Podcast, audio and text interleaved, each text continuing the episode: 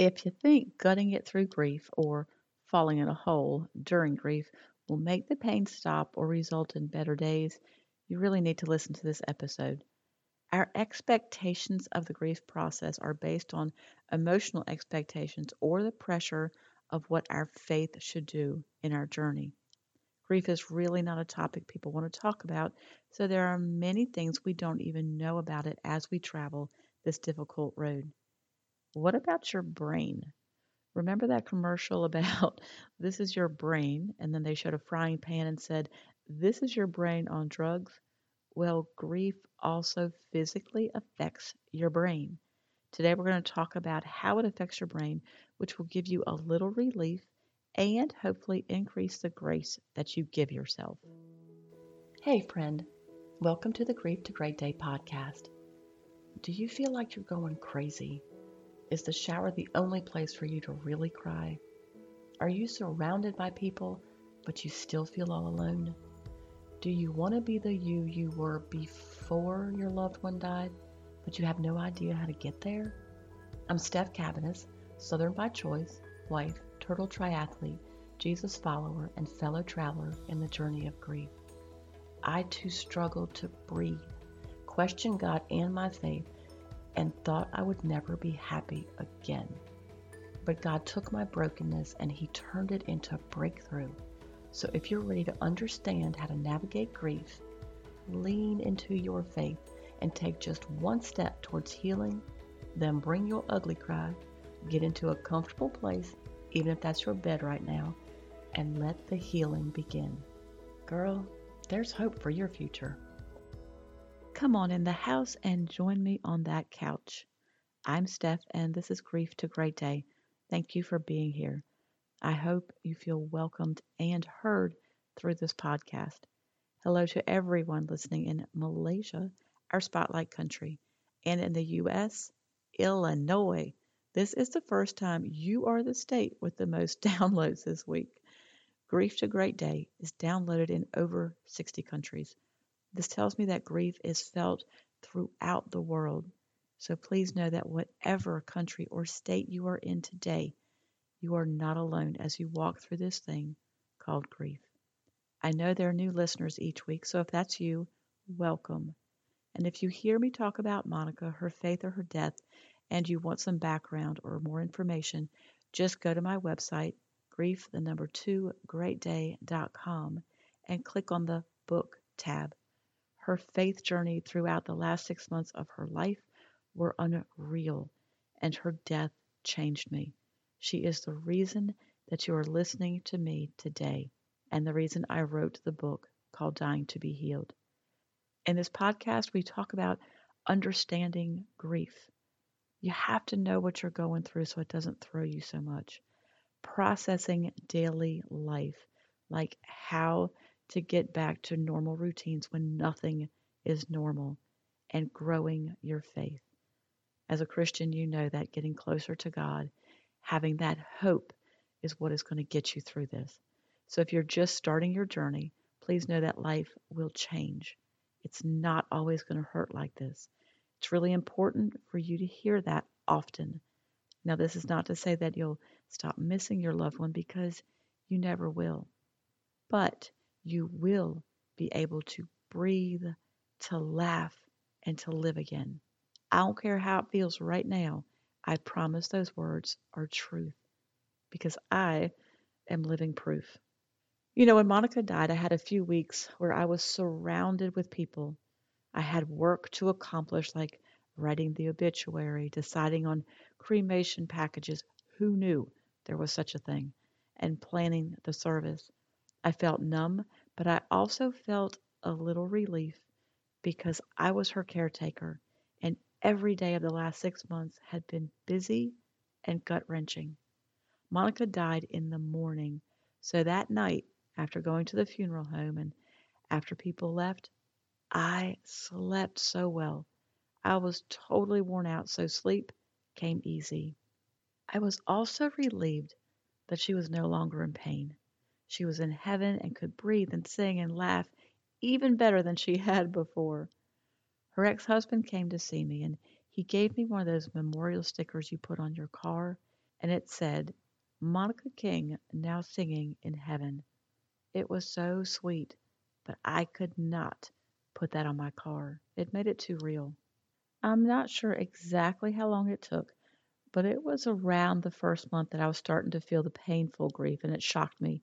It made me feel alone and like I was the only one experiencing such a traumatic and deep loss. I couldn't remember things. I felt slowed in my functioning, and it was like walking through this foggy quicksand. I was shocked that this was now what my life was. Truly, I was absolutely shocked. I needed the pain to stop, but about six months in, it was getting worse. How in the world could I be getting worse? How could the pain be getting worse? It confirmed my fears of this grief thing never ending. I could see little past my pain, and when I tried to write the book of Monica's journey, it was as if I was a glutton for punishment because recounting her days and her pain and her faith would put me on the floor. Then I was expected to go back to work, and that life as I knew it, even that job as I knew it, they were gone. Functioning in the old world when my old world had been blown up was also surreal. I walked through the doors of the hospital where I had worked for several years, and it felt different. It felt big, and I felt lost. I was also expected to function as I had, but that was just not possible. My identity, my world, they were gone. And when I let myself think about it, what I felt was anxiety and panic. So, how have your first six months been? Maybe you're getting closer to a year. Can you relate to the numbness, the relief, anxiety, exhaustion, brain fog, indescribable pain, walking in familiar places and feeling like it's the twilight zone? What about losing your identity and freaking out that the life you had enjoyed before your loved one's death was never coming back? Do you feel like you're the only one experiencing such a loss, like no one in the world can truly understand? Well, I think you're right. No one in the world can truly understand because grief is absolutely unique to the individual. What is a shared experience for those grieving are the other things I just asked you about. God created our brains to protect us from such trauma, your life changing grief. And as it allows us to comprehend a little more and a little more, it makes us feel like we're getting worse, when in fact, we are actually starting to process it. I read a 2021 article by a neurologist named Dr. Lisa Shulman, and she talked about how tragedy affects the brain. There's this part of your brain called the amygdala, and it responds fast. So fast, it's before your conscious mind can even think. So you may be thinking, why am I acting like this when your body is just keeping you safe? She said that when your loss impacts your identity, the loss is more impactful. And six months in, when you feel more than you ever had as you're dealing with more of life's expectations, it kind of throws you back in that fight or flight. Now, some people add freeze and fawn, but basically, your body is just trying to protect itself. So the waves come and go. You get better and worse, and it makes you feel like you're going crazy when it's actually just the process of processing. I hope it makes sense to you that the beginning of your grief is not the time to discover your purpose. You just aren't able to do much more than get through the days to process what you've been through, what you're going through, and how to accept this new reality.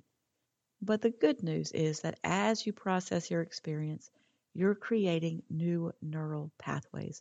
This is called neuroplasticity, which I've mentioned before. This is why grief has to be looked at like a marathon and not a sprint. Grief takes time. I'm going to say it again. Grief takes time physically for your brain and your body. So please know that your emotional and spiritual life are also affected and also need time.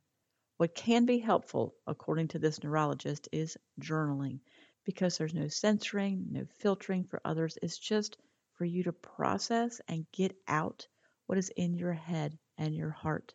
The goal is acceptance and not getting your old life back. The goal is progress over time, not crossing a finish line. An important thing to remember, if you can remember right now, is something else that Dr. Shulman shared in the article. If you don't work through the traumatic experiences that you have, they will continue to be an obstacle in your life. This is where I need to remind you that time alone does not heal all wounds. There will be no finite ending to your loss, so you have to weave it into your life's story. Dr. Shulman also said that if you cannot, meaning if you cannot work through this experience, your growth and your potential will never be realized. I doubt for any of us that our loved ones would want us to live less because they died.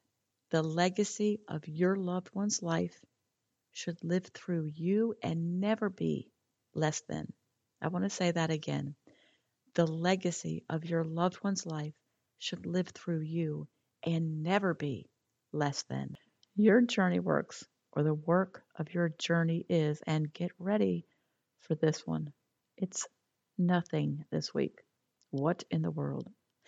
I just want you to breathe. I want you to remind yourself multiple times this week that your grief will take time, that your brain has been affected and it's trying to protect you. God created amazing bodies, so allow your poor brain and the rest of you to just be. You are here today, and that tells me you are looking for help and support in your grief journey it tells me that you're doing the work of grief. And I know that's not easy. If you're ready to take another brave step towards your healing, here are three resources. You can purchase the What to Do After the Loss of a Loved One workshop. I call it a workshop because I need you to understand there's work to be done. There are action steps towards your healing.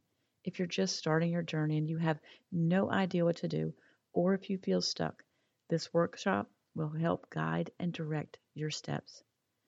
You're going to grow closer to God even when it's hard to pray. You'll work towards acceptance, even if that word makes you angry right now. And you are going to know what to expect in your healing process. You can also join the private Facebook group so you can be a part of a group of faith filled women who get it and encourage each other in a way that those in the world cannot. See, when you're a part of the group and you welcome a new member, y'all, that's taking action, that's serving others. It's getting out of your pain, even for just a minute, to support and encourage someone else. And you can always visit mychurchopendoorchurch.com. Links to everything you need are in the show notes. Now, in the meantime, until we meet again, remember who holds your future and know that you are not alone and keep on coming back to the house, keep sitting on the couch, and keep taking steps, however small, towards your healing. Thank you for being here today, for showing up. If this podcast has given you hope, encouragement, or helped you in any way, share it with a friend, either in a text or on your social platforms. Also, please subscribe, rate, and leave a written review on iTunes. It's a huge blessing for me to know that you're out there. Lastly, and this is important, you are not alone. Connect with me on the Grief to Great Day website, the link is below, and sign up for our free newsletters. I want to be able to pray for you by name. Remember, grief isn't something you're going to get over, but a great day is something you can get to.